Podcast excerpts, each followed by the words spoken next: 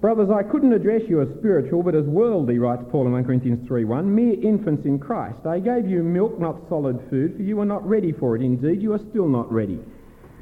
You are still worldly, for since there is jealousy and quarrelling among you, you are, are you not worldly? Are you not acting like mere men? For when one says, I follow Paul, another, I follow Apollos, are you not mere men? What, after all, is Apollos, and what is Paul? Only servants through whom you came to believe, as the Lord has assigned to each his task. I planted the seed, Apollos watered it, but God made it grow. So neither he who plants nor he who waters is anything, but only God who makes things grow. The man who plants and the man who waters have one purpose, and each will be rewarded according to his own labour. For we are God's fellow workers. You are God's field, God's building. By the grace God has given me, I laid a foundation as an expert builder, and someone else is building on it. But each one should be careful how he builds, for no one can lay any foundation other than the one already laid, which is Christ Jesus, Jesus Christ, rather. If any man builds on this foundation using gold, silver, silver, costly stones, wood, hay, or straw, his work will be shown for what it is, because the day will bring it to light. It will be revealed with fire, and the fire will test the quality of each man's work. If what he has built survives, he will receive his reward. If it is burned up, he will suffer loss. He himself will be saved, but only as one escaping through the flames. Don't you know that you are yourselves, sorry, that you yourselves are God's temple, and that God's Spirit lives in you? If anyone destroys God's temple, God will destroy him, for God's temple is sacred, and you are that temple. Do not deceive yourselves. If any one of you thinks he is wise by the standard of this, this age, he should become a fool, so that he may become wise. For the wisdom of this world is foolishness in God's sight. As it is written, he catches the wise in their craftiness, and again, the Lord knows that the thoughts of the wise are futile. So then, no more boasting about men. All things are yours, whether Paul or Apollos or Cephas or the world or life or death or the present or the future, all are yours, and you are Christ of Christ, and Christ is of God. So then, men ought to regard us as servants of Christ, and as those entrusted with the secret things of God. Now it is required that those who have been given a trust must prove faithful. I care very little if I'm judged by you or by any human court. Indeed, I don't even judge myself. My conscience is clear, but that doesn't make me innocent. It's the Lord who judges me. Therefore, judge nothing before the appointed time. Wait till the Lord comes. He will bring to light what is hidden in the darkness and will expose the motives of men's hearts. At that time, each will receive his praise from God. Well, that's enough. I'd love to do the second half of the chapter, but we'll be dashing now to get through this. Are you ready to get ears moving fast as I get my mouth moving fast? 1 Corinthians is about divisions, this early section. Not about evangelism as such. But the divisions have come through the misunderstanding of the gospel, and so he takes them back to the gospel to explain why the divisions are so totally inappropriately. And the divisions have been about the personalities within the church. Maybe about those personalities, Paul, Peter, etc., but maybe they've just been used as names as to kind of highlight the party, but they're not actually mentioning the particular parties back there. He's applied it in verse 6, he says, of 1 Corinthians 4 to Paul and Apollos and, and to Cephas, but it may mean that it's somebody else. Maybe it's those people. But it's about divisions on ministry. The Peter party, the Paul party, the John party, the Philip party. There are the kinds of options that you may have. And he's saying that these divisions misunderstand the gospel and misunderstand the ministry of the gospel. And so when I come to try and talk on a topic of evangelism, because I agree wholeheartedly with what Peter says, when it comes to talk on topics, I like us to get back into an actual passage of the scriptures itself. And here's good passages to be dealing with about evangelism, even if they're not the primary concern of the passages. The, the misunderstanding of the gospel means a misunderstanding of the ministry, which has led then to people boasting and priding themselves about certain ministries and ways of ministries, which has led to divisions in the church. And so he takes them back to the gospel and reminds them it's about Christ and him crucified. And now he is dealing with that ministry. He says, if that's what the ministry of the gospel is about, what you do is you preach it. Not with clever words, not with great wisdom, not with marvellous, miraculous signs, but just plainly tell the message. Because it is a supernatural message, supernaturally given supernaturally received. It's a spiritual message. It's a secret we've been given. It's not something we've thought up, found out, worked out, or got by education. And therefore, you cannot be spoken to, he says to the Corinthians, as Christians because you're not thinking as Christians. You're still worldly. Some people have seen here's a third class of people the, the non Christian, the spiritual Christian, and the carnal Christian, the worldly Christian. But he's not saying that. It's the metaphor. He's saying, I can't.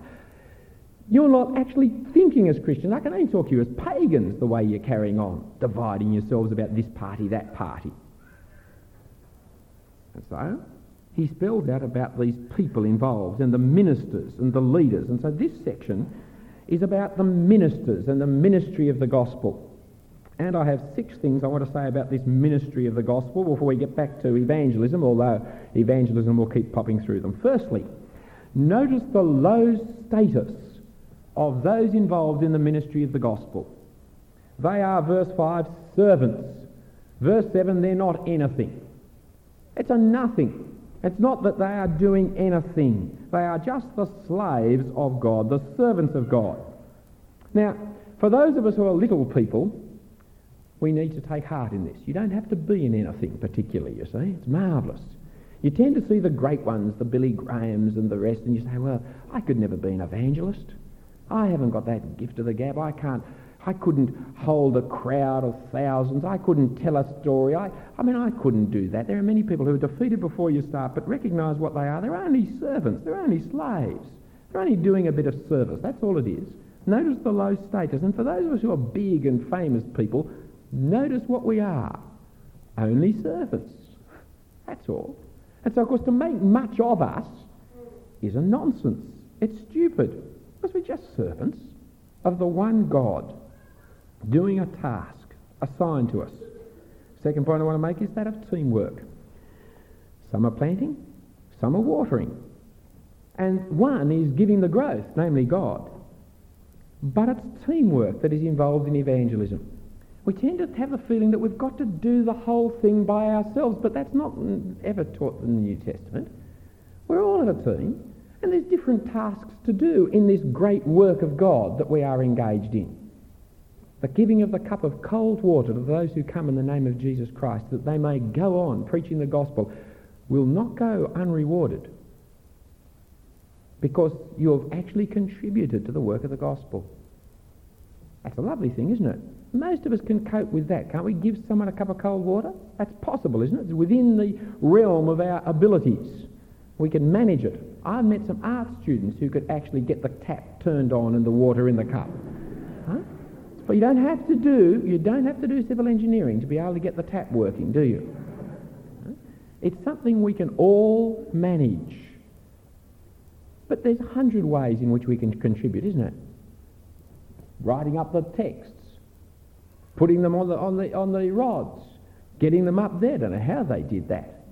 Huh? I don't know how they did any of those things. No idea. But they're making contribution to the teaching program so that as you sit here and you slowly drift off into boredom as I speak, your eyes wander up and you practice your memory verses. All part of the process, isn't it? The putting out of the books, the getting the registrations. There's hundreds of tasks in the Christian enterprise, aren't there? The cooks at the beach mission are just as much a part of the team. In fact, the first member to us to get onto the team, I would think as anybody who is standing up in a pulpit preaching. That's right. We're all engaged in this common task and this teamwork. 3, uh, 3 John verse 8, don't ask me which chapter, 3 John verse 8, good example about welcoming in people who come in the name of Christ and talks about them as teamwork, as fellow workers, as indeed the phrase you get frequently in the New Testament, 2 Corinthians 1.24 and Colossians 4.11, saying, because I see some of you are fleshing on your heads, note takers. 2 Corinthians 1.24, I'll give you that one. Not that we lord it over your faith, but we work with you. It's Paul's whole attitude to people, working with them even for themselves. We work with you for your joy, because it is by your faith we stand firm. Paul is always working with people. He has that sense of working with people, even amongst the people to whom he is ministering. He is working with them in the, in the great enterprise. Third thing, Notice the high status of those who are involved in Christian ministry. Having dropped us to the low status in verse 7 of saying that we're a nothing, well, a not anything, which I think equals a nothing, notice what he goes on to say in the next little section. We are God's partners, God's fellow workers. Now that's pretty impressive, isn't it? That's the status we're in. The phrase is not used often. In fact, I think three times in the New Testament. You find it in 2 Corinthians chapter 6 verse 1, 2 Corinthians chapter 6 verse 1, as God's fellow workers. We urge you to re- not, not to receive God's grace in vain. And 1 Thessalonians 3 verse 2, 1 Thessalonians 3 verse 2, We sent Timothy, who is our brother and God's fellow worker in spreading the gospel of Christ to strengthen and encourage you in the faith. It's a rare phrase, but what a great phrase. To think of myself as a fellow worker with God. John's not with us this morning. He's preparing hard on other things and programs, so I can speak freely for a moment. Peter embarrassed him last session. Why can't I in this? You see, when the applications go out for the, uh, for the AFES conference with those magnificent photographs just inside of Paul White and John Stott and other people, well, there was a magnificent photograph of my brother. He looked very handsome and young. Well, that's a clever photograph, isn't it?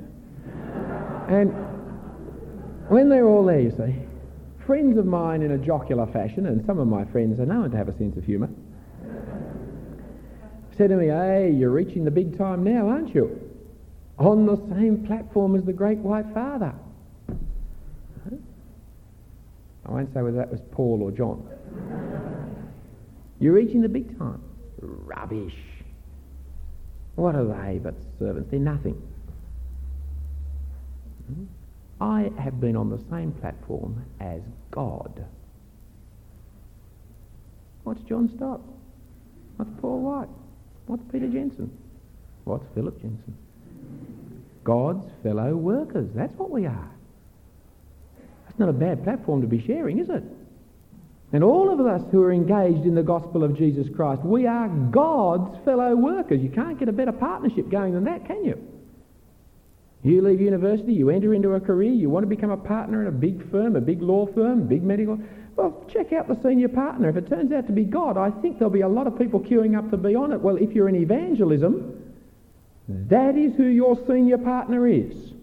The status is magnificent. Because while you're watering and while you're planting, God is growing. God is giving the growth. He is doing his part in this one common enterprise. This is going to lead me into conflict with some of you in a few moments again, so beware all those questions on work that have piled up and I've ignored. This is where it's at. Because we have this one same purpose. Verse 8, you see, whether we're planters or waterers, or indeed whether we're God giving growth, we've got the same common purpose. We are God's fellow workers, and we are working amongst you. And who are you? You are God's field, God's building. The metaphors are changing, you see, because you've got to grasp the principle. We're not really a building, we're not really a field, but they're two metaphors to describe God's business. God is in the business of building a temple, as the chapter goes on to spell out. And indeed, you are the temple of the Lord, aren't you? That's what it says there in chapter 3, verse 16, 17. We are God's temple. And God is at work at building a temple, not a temple of stone this time, but a temple made of people, living stones. That is God's work. Go back to Revelation 4, 5, 6. You see, here we go. What is the great drama of history? What is the universe about? Where is it going? The Lord on the throne, the Lamb slain for the people who are washed in his blood, whom he is now gathering together, who will be a kingdom of priests to reign with him forever. What is God's work at the moment in this world? It is the gathering together of the kingdom of priests, the innumerable multitude from every nation, tribe and language to gain with the 144,000 from each of the tribes of Israel so that the great praise can take place. What is God's work at the, in the world at the moment? That is God's business. That is the work of the Lord. Frequently in the New Testament, we read of the work of the Lord, and the work of the Lord is always got to do with that enterprise the gathering together of the people of God, the making of the people of God, the building of the temple of God, that holy and righteous. That's what God is at work in the world doing now. That is, he's not a printer, he's not a plumber, he's a temple builder, his temple. He's a kingdom gatherer, his kingdom. He is a saviour of his people. That's what God is doing. Look with me for a few more passages because I, uh, have come into conflict with some of you on this, and I'm sure you need to be straightened out. 1 Corinthians chapter 9. 1 Corinthians chapter 9. Am I not free? Am I not an apostle? Are you not slow at turning your Bibles up? Ready? Sounded like offertory time, all the paper flapping. Right? 1 Corinthians 9. Am I not free? Am I not an apostle? Have I not seen Jesus our Lord? Are you not the result of my work in the Lord? What's Paul's work in the Lord? What is the result of his work in the Lord? See, what is the work in the Lord? Go across to chapter 16. That one doesn't persuade you much. You think, oh, that's a strange verse to be using. Go across to 16. Now, 1 Corinthians Verse 10 If Timothy comes, see to it that he has nothing to fear while he is with you, for he is carrying on the work of the Lord, just as I am. You see, if the plumber was doing the work of the Lord, then everyone is doing the work of the Lord, so Timothy wouldn't particularly be doing the work of the Lord. If the work of the Lord was living in godliness, well, every Christian would be doing the work of the Lord. But that's not the case. The work of the Lord is God's work in this world. And what is God's work in this world? It's gathering, it's building the temple. That's God's work in the world at the moment. And Timothy and Paul are engaged actively, full time in that work of the Lord, paid for that by the generous gift of their friends. Keep in that same chapter and you look down to say verse 15. You know that the household of Stephanas were the first converts in Achaia, and they have devoted themselves to the service of the saints. And I urge you, brothers, to submit to such as these and to everyone who joins in the work and labours at it. What is the work? What is the labour? It is the service of the saints. That is the Christian work. That is the Christian labour. That's what we're to do. And so in that famous passage about work heartily, you know, in Colossians when it's talking about the, the slaves, how they're to work, you think that's the one that should be coming in your mind at the moment, saying, hey, hang on, hang on, he's not got it right this time. Remember Colossians 3.22 about working? When you're to work, you're to work as if it was to the Lord. It's not the Lord's work, but you're still to go on working with the same kind of faithfulness in your secular employment as you would have if you were being out there doing that, that which is called the work of the Lord. But it's not the work of the Lord. The work of the Lord is the proclamation of Jesus Christ and the gathering together of his people to build his temple. That is God's work at the moment in the world. Come with me across to Philippians chapter 2. Philippians chapter 2. Fewer pages rattling and you've got further to go. Philippians chapter 2. It's to the right in case you've forgotten. To the left if you're Jewish. You ready? But I think it necessary, verse 25, Philippians 2.25, I think it necessary to send back to you Epaphroditus, my brother, fellow worker and fellow soldier, who is also a messenger whom you sent to take care of my needs. For he longs for you all and is distressed because you heard he was ill. Indeed, he was ill and almost died. But God had mercy on him not on him only, but also on me, to spare me sorrow upon sorrow, and therefore I'm all the more eager to send him, so that when you see him again, you may be glad and I may have less anxiety. Welcome him in the Lord with great joy and honour men like him, because he almost died for the work of Christ, risking his life to make up for, for the help you could not give me. Why have you got to honour this man? Because he is doing a particular job. What particular job is he doing? He's doing the job of Christ, the work of Christ, the work of the Lord. That's what it is, you see. And what was he engaged in? Well, it wasn't necessarily preaching, it was bringing aid and assistance to Paul because he's a fellow worker in the great job that Paul is doing. And what's the great job that Paul is doing? The work of the Lord. And so by being a fellow worker of Paul's, he's a fellow worker of the Lord's. Some plant, some water, some bring aid, but they're engaged in the one common task, which is the Lord's task. We could go on chasing these verses through, but it comes out the same each time, I can assure you. You see, what is God doing in the work in the world at the moment? Is God bringing health to people? Is God bringing justice to people? Is God bringing economic freedom and liberty and equity to people? Is God bringing... No, no, no. God is bringing war and famine to the world at this time. God has subjected the whole of creation to futility in the now age. God's plans for this world now are not peace, are not equity, are not health. They are not God's plans for this world at this time, but futility and pain and suffering. The four horsemen of the apocalypse. That is God's world now. In heaven, Christ on the throne. The Lord on the throne. The people of God being gathered around. The Lamb slain. In heaven, the saints who are already persecuted and martyred saying, How much longer is the world going to be corrupt? How much longer? How much longer? But at the moment, we are waiting. Why are we waiting? So as to give more time for the persecuted to be filled up, is the revelation answer. You can, you can actually relate it in, although I won't be able to do it for you at the moment for time's sake, but 2 Peter 3.10, we are waiting so as to give more opportunity for people to repent. God wants to bring the age of health. He wants to bring the age of economic security and justice. He wants to bring the age where there's no more pain and suffering and sorrow. But to bring that is to bring the end of the world, and that is not the plan up until this moment anyway. Unless you people know something I missed.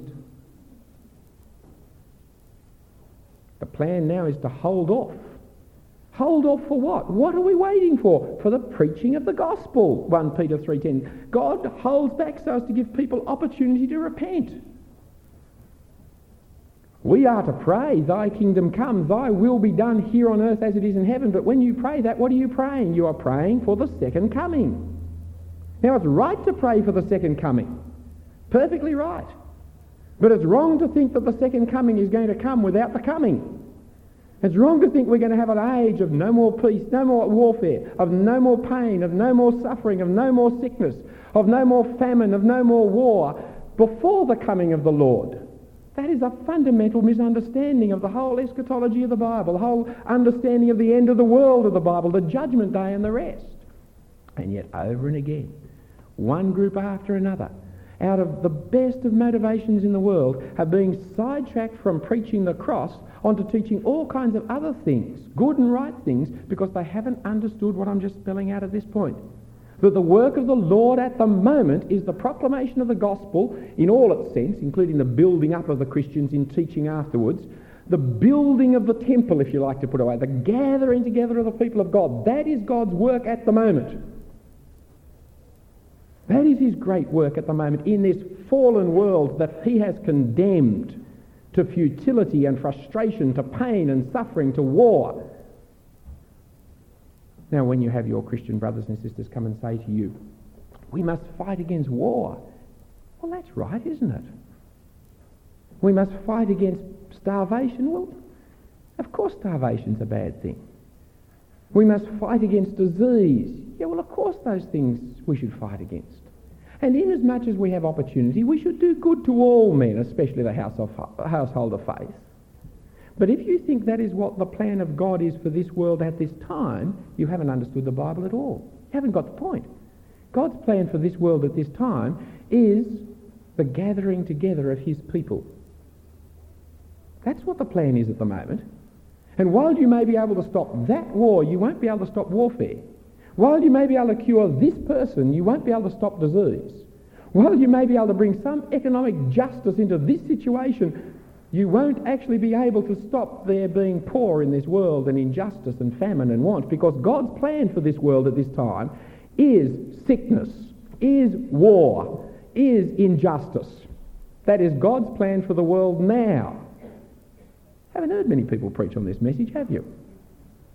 Very unpopular message, isn't it? Even without my bad manners. No one likes that message.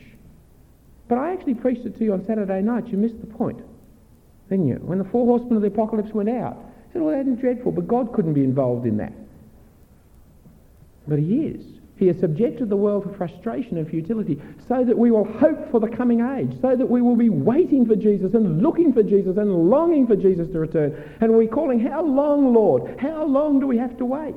So we'll be praying, Thy kingdom come with real earnestness and fervour, not like the politicians in Canberra, because we want the kingdom of God to come.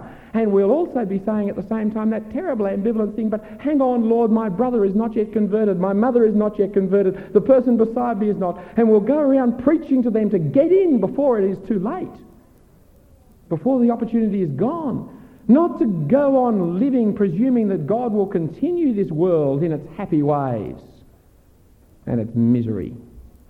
But to turn back while there is chance, while he delays, while he holds back because he doesn't wish the death of anyone. And we shouldn't either. God's plan, God's work now in the world. Three things I've said so far. One, low status. Two, teamwork. Three, high status. Because you see, what we're called upon to do in the ministry of the gospel is the greatest of statuses. We're called upon to do God's work. The implication of that, of course, should be, should be dramatic to which career you follow, shouldn't it? Should be profound on where your hip pocket is going to be placed, shouldn't it? What your life is to be lived about. You have the opportunity, all Christians have the opportunity, of being God's partner in an enterprise. What an opportunity to pass up for other work. You see how I come to my conclusion that we should get as many people in on this as we can?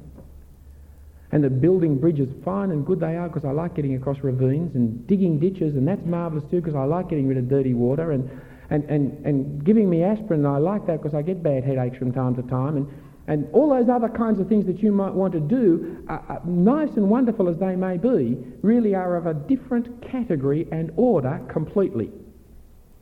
And a secondary category, a secondary order completely. Because they are being lived in the light of this futile, passing away world. Whereas when you preach the gospel of Jesus Christ, when you encourage the Christian congregation into godliness, when you build up the church of God, that great temple of the God, you are building for eternity. It's of a different category altogether. And to waste the Christian community's most intelligent, able, youthful, healthful, healthy people on the, on the enterprises that are secondary has been one of the great scandals of our Christian enterprise. For it has just opened us up to the materialistic greed that we poke fun at when we're undergraduates and live to the full when we're middle aged. Watch them. Watch them when they go for job interviews. The transformation of an undergraduate in his attire the day he goes for the job interviews is greater than a socialist joining the House of Lords. The hair's cut, parted, and even occasionally combed. I have seen ties around necks that haven't seen shirts in years. For the university is made up of good little right-wing materialists, capitalists through and through, who go through the fancy free years, but don't believe a word of it. It was Abbie Hoffman back in the 60s who said never trust anybody over 30. When he was 35 and found to be a minor politician and going on with the same kinds of things he used to criticise, he said, well, I told you, didn't I? That's very right. Because deep down all those revolutionaries aren't revolutionaries at all. They're greedy little capitalists. That's why they've gone to university. It's an establishment to show you the way ahead up the social economic ladder. And Christians have gone that route. And they've kept justifying it and rationalising it by saying, if I get into the top part of the ladder, then I'll be able to bring justice to the world, which is not what the Bible says. The Bible says that God is the one who brings justice. And when and how does he bring justice? By the return of the Lord Jesus Christ. By the time you've got to the top of the ladder, you won't be able to recognise justice if you fell over it. Because you've had to sell out so many things on the way up. People who think they can change the church by becoming bishops. Deluded. You don't change the church by becoming a bishop. You change the church by the same way you change anything in this world, by the preaching of the gospel and prayer. That is how you change it. That is how you change the world. Not by running around in the United Nations outfit, the Peace Corps, digging ditches, building dams. Lovely things to do, but you're not going to change the world that way. But You will by preaching the gospel. Because if you do this, you are God's partner in God's enterprise, God's business. Isn't that marvellous, the high status? Well, let me pick on the next three things, much shorter and quicker now that you've got the drift of that. And if you haven't, wake up. Quality. The quality of the work then becomes important. You see, if that's the status of the work and the workers, then the quality is very, very important. We're not fiddling around with anything. We're fiddling around with God's temple. The great Australian quality standard will not do. You know, you know the Australian standard, don't you? She's apples. She'll do. That will not do when it comes to this building because what are we dealing with in this building? We are dealing with God's building. And so, this passage, whoops, I've lost the part, 1 Corinthians 3 16, 17. Don't you know that you're yourselves God's temple and that God's Spirit lives in you? 17. If anyone destroys God's temple, God will destroy him. Not anybody's temple we're dealing with here, we're dealing with God's temple. For God's temple, he says, is sacred to him. And you are God's temple. Isn't that fantastic? See, this tremendous bash. God will destroy anybody who destroys his temple because his temple is sacred. And by the way, folks, you're that temple. Staggering idea, isn't it? And so, what we do in the building of this temple, in the gathering of this temple, the quality of our workmanship is very important. Not slipshod, not Australian, not public service kind of work. Real work needs to be done here of real quality. Because it will be, fifth point, judged in the end, verses 3, uh, chapter 3, verse 10, and so on, 11. It will be judged. And if you've been building with wood, hay, stubble, on the great last day, it will be seen because that'll all be just burnt up. And if you've been building with, the, with, the, with, with that of treasure and importance, then that will be shown. On the great last day, we will be judged by our works. Oh, this is not talking about our salvation, as he quite clearly makes show in verse 15. You'll still be saved. He's talking about your Christian life now. On the last day, will be seen for what it is. What have you been doing with your Christian life? saved, one of God's people, washed in the blood of the Lamb, ready to sing the choruses when we get there, okay. But what will you be seen as? What will those years the Lord has left you in this world look like when all the pretense is taken away, all the veils, all that is sh- shaken off? What will you have? Your labour in the end of 1 Corinthians chapter 15, your labour is not in vain on the resurrection day your labour in the Lord. That's the Lord's work he's talking about there. He's not talking about your, your work in ceramic engineering factories. That labour is in vain when the Lord returns. Of course, all those factories and all those toilets will be destroyed. Ceramic engineering will be of no value and consequence then, you see. But your Sunday school class, your fellowship group, that will be seen, what you did with them how you prayed, how you prepared, how you wrote them letters and followed them up, how you went visiting them and sharing them with the things of God, how you continued to pray for them in the years to come and, and took them out on excursions and shared with them the things of the Lord. That will be seen on the last day, and it will be seen for what it is or what it isn't on the last day. Because that's the great building that is actually the eternal one that we're engaged in. See the status and see the judgment that is going to take place. And then it will all be done perfectly, the judgment, because we were seen for what we are in chapter 4, verse 6. She says, I don't worry about your judgment of me, because you don't know about me. In fact, I don't even worry about my own judgment of myself. Some introspective people need that verse, may I suggest. Some people get terribly wound up in worrying about themselves. Forget it. God knows what you're like, and His judgment of you is much better than yours, so just forget it. Press on with the job at hand. Stop going over and over and over how lousy you are. We all know that. Get on with the work. right? And let God sort out the other thing. We get terribly introspective on ourselves. No, no. On the last day, he says, Paul, chapter 4, verse 6, you see, then the Lord comes, he will bring to light everything in the darkness, even our dark hidden motives that we ourselves didn't understand. That's not altogether pleasant, is it? Because some of them we do know. But it'll all be seen on the last day. So there's no point running around judging each other at this stage of the game. Oh, I, I, really do like John, John Stott. He's a marvellous preacher. But I, don't, I really can't stand Peter Jensen. He's not the same kind of character and quality. What's it to you? They're the servants of the Lord. They're answerable to Him. And He is the one who is going to judge them. None of your business. Take the benefits of the ministry they are offering you. Praise God for them. Encourage them in it and pray for them more and more. But don't go through what Christians are always going through, spending all the time analysing and backstabbing their ministers. That's not the point of the game, is it? And building parties and followings and the great gurus coming in the land and preaching. What a rubbish. We must avoid that. And so, what is the basis of the judgment that's going to come then? What is it that is required of us, each of us? What is required of us? Well, chapter 4, verse 1 and 2, it's marvellous encouragement here to us, friends. So then, men ought to regard us as servants of Christ. And those entrusted with the secret things of God, and now it's required that those who have been given a trust, that they prove faithful. God's method of judgment on the quality of our work is a judgment on faithfulness. Put a little asterisk and mark that one on your Bible. It's not, notice, it is not on success.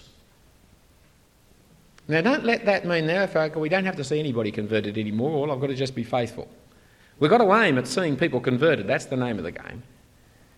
But whether we see people converted or not has got nothing to do with us ultimately because God is the one who gives the growth, isn't He?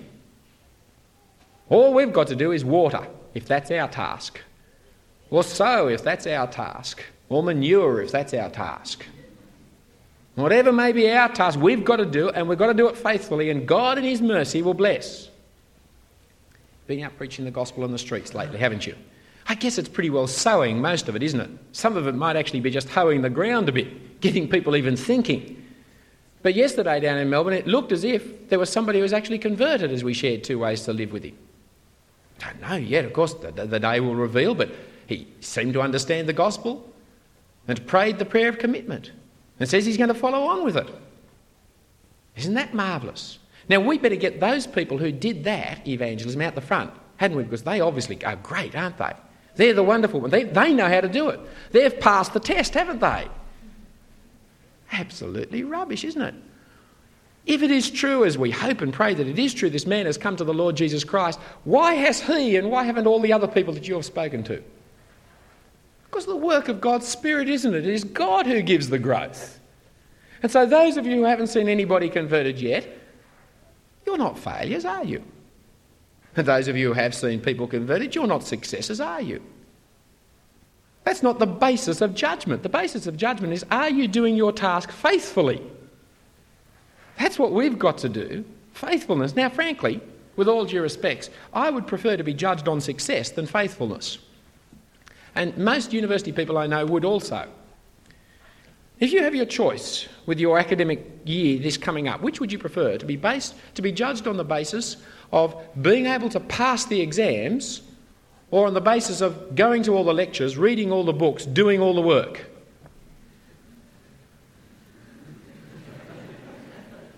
Give me the exams any day. I only have to study them the night before. I got a couple of degrees in, all, in, in different faculties, but frankly, the one that I would win the medal on every time is examinship. If they could just have a faculty of examinship, we could spare a, waste, spend a, uh, spare a lot of time reading irrelevant books. Because all you really do need to know is the art of how to pass an exam, don't you? That's the key essence of, of education, knowing how to pass the exams.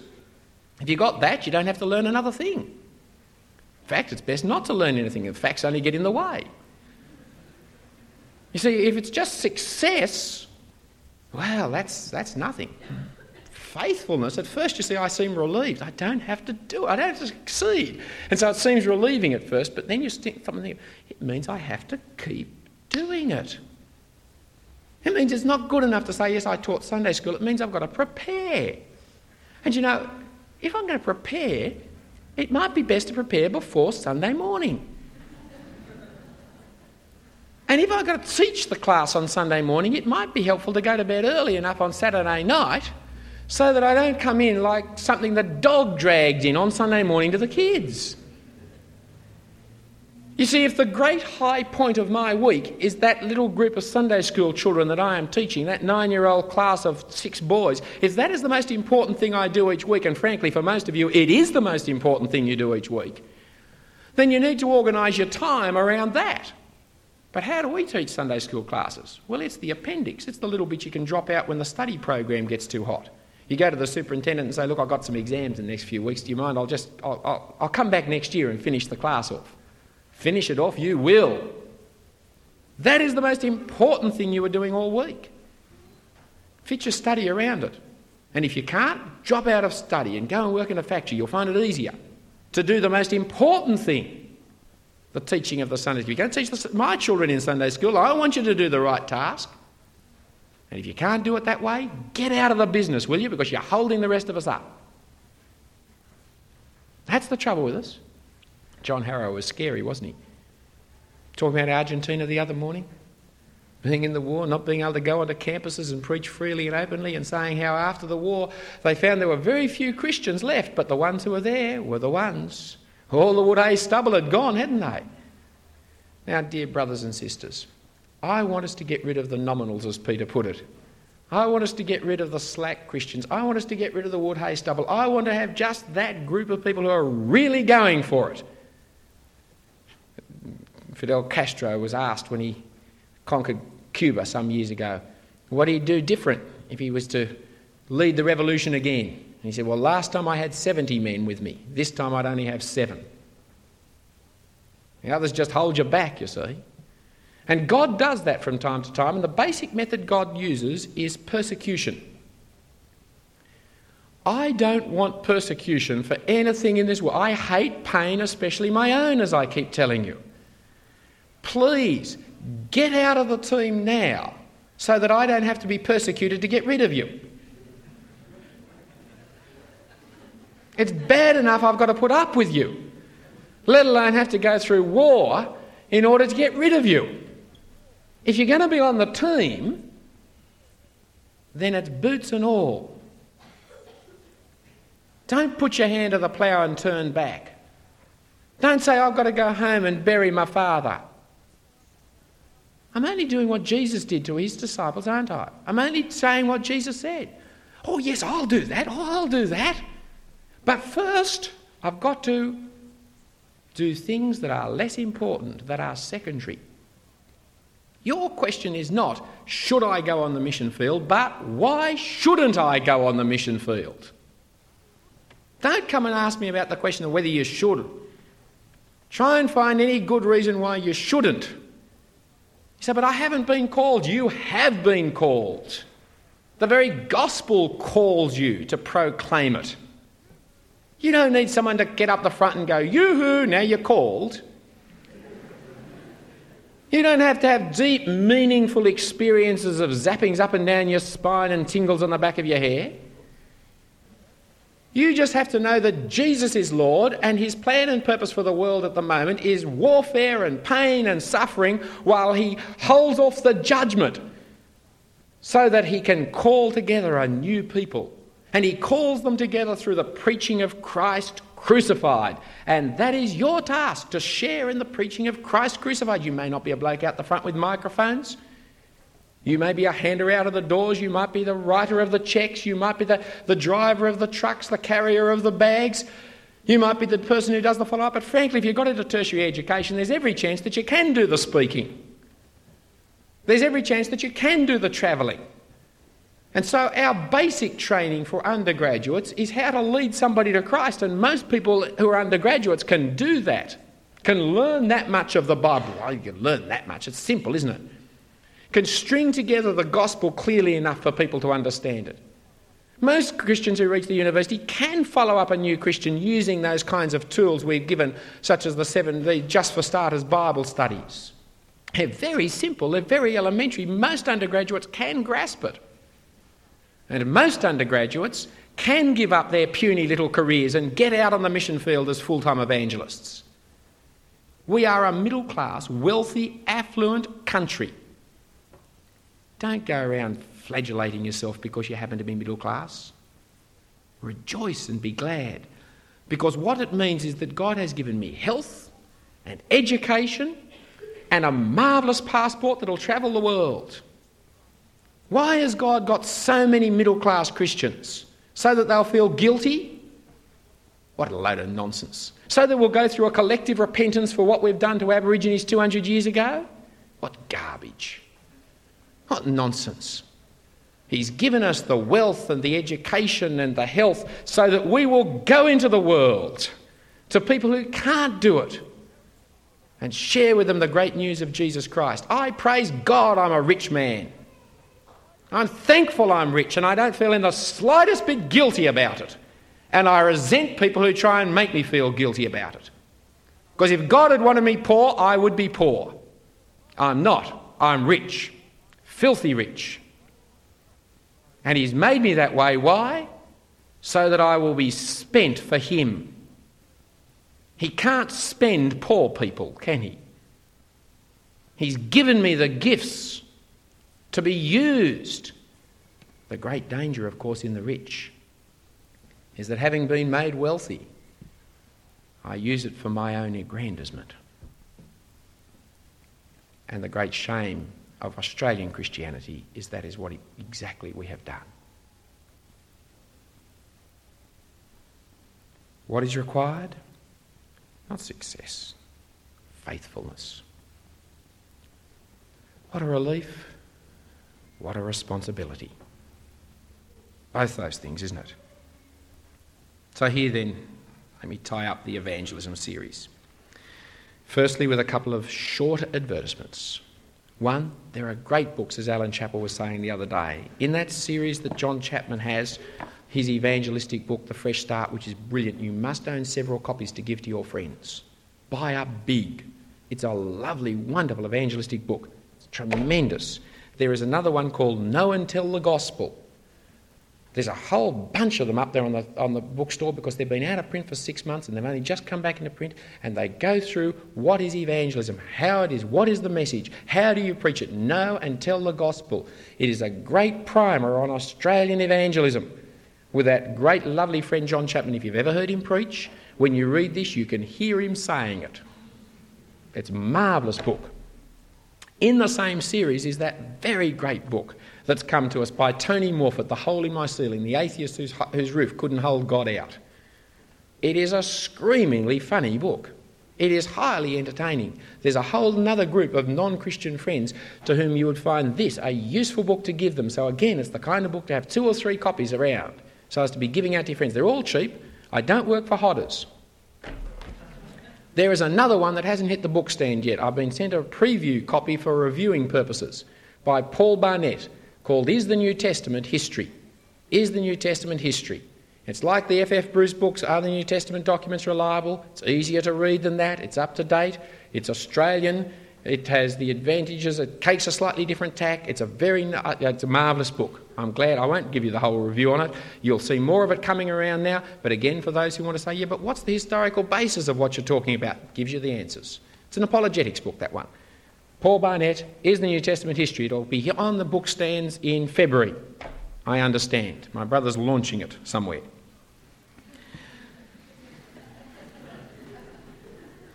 I think. He is. Through Tony's holy ceiling. Okay, let's bring the summary right back down there. What have we done? The other side of my advertisement, sorry. We've tried to give you practical training. Now, it is useless unless you repeat it, unless you put it into effect. Hands up all those who have ever done one of those courses on speed reading. Hmm? Hands up those who, having done that course in speed reading, haven't read any faster. I'm better than most of you. I've done three of them. And why is it that they haven't worked with me? Because I never put them into practice. I always think that by spending two weeks there doing the course, I will now be able to speed read. And for the first few weeks, I can speed read. But as I start picking up books I'm actually interested in, I slow down and I fall back into all my old bad habits. And within six months, I roll up for another speed reading course. It's a practical skill that can be put into application and worked out. But it's not a course that, having got the certificate, you can say, Well, I can do that now. Doesn't work like that, does it? And a certificate from a speed reading course is an irrelevance, isn't it? You don't stick it up on your, on your, uh, your wall just between your PhD and your master's. It's an irrelevance in itself. The question is not, has he qualified? The question is, are you reading faster? That's the test of it, isn't it? And there's no point me saying, as I used to say, those speed reading courses are no good, they don't work. They do work. Every time I finished, I was reading very quickly. What didn't work was me. I didn't work at keeping on doing it. And so, having gone through the exercise, I wasted it. Now, that's our hype up on evangelism, isn't it? Okay, we get ourselves stirred up on it, we get ourselves feeling the responsibility to be doing it, we find out a new technique or a new track for us to go, got a new method, we're going out there and doing it, and in two or three weeks' time, when I've stopped doing it and I haven't got the encouragement around about me, I, am no longer doing it, it all falls apart, and then six months later, someone says, Have you ever seen Two Ways to Live? And you say, Oh, I've been there, done that. It doesn't work. No, it doesn't. That's why you have got to make it work. It never works, it's not automatic. We've just given you a tool. Poor workmen blame their tools. That right? The tool's not perfect. Never claimed it was. It's not a bad little tool. Good little tool. I'm glad that you've been able to share in it for a little while because you could see that there's more to be done than you imagined. And it was easier than you imagined, wasn't it? And it helps you. Now, if you put it into practice and keep working at it, then it won't make you any better, but you, by practice, We'll be working away at it. It's going to be a, a long, hard slog ahead, isn't it? And next time you hear about it, don't say, oh, I've been there and done that. Say, oh, yeah, I have been there and I have done that, and I didn't keep it going. So let's have another look at it. Let's have another go at it. Because it can be helpful for me. God's great drama in the universe is the gathering of the kingdom of priests, the building of his temple. His method is foolishness to this world. But it is wise, it's His wisdom, which assures that no one can boast except about God because they're not clever enough to ever have worked it out. Can't approach God in your wisdom, but only in His wisdom. And His wisdom is that His Son should be crucified and to then preach to the world. You mightn't like him, his methods. You might think they're pretty stupid, pretty old fashioned, pretty. That's his method and we can never move from it. It's a spiritual work, not an intellectual work. We've got to grasp that as tertiary people, haven't we? So we pray and preach. And in this, we are partners, working together as we preach, not just in pulpits, but by writing letters to people, by inviting people, by handing out leaflets to people, by doing cartoons, by ringing up people, by sharing at the meetings, by being on time, by counselling people, by following up people. We work together as a team. And there's no great gurus, there's no great high status. We, in ourselves, are nothing because it's God that gives the growth. But the work we are involved in is God's work, and so there's nothing more important to ever be doing. There's nothing more important to ever be doing. Yes, I am raising the sacred over the secular again. Yes, I am saying the Lord's work is full time Christian ministry work. Yes, I am saying your problem is to find up the reasons why you shouldn't be there, not why you should be there. Yes, you are hearing that properly. God is at work through preaching and prayer. We are to be faithful in our tasks. For our God is at work through us. Isn't that astonishing? Let's pray. We are astonished at your kindness and faithfulness to the Lord, to us, that you not only bring us to yourself through the gospel, but you entrust to us its preaching. And so we pray, Father, that with this sacred trust you have given to us, that you by your Spirit would continue to encourage us to faithfulness in the task, that as we go we may sow your word, we may water it, we may speak the word of encouragement to this brother and that, we may challenge, we may correct, we may refute, we may so pray and so preach Christ and Him crucified that through our endeavours you, Father, would call your people into your kingdom. And we pray this in Jesus' name. Amen.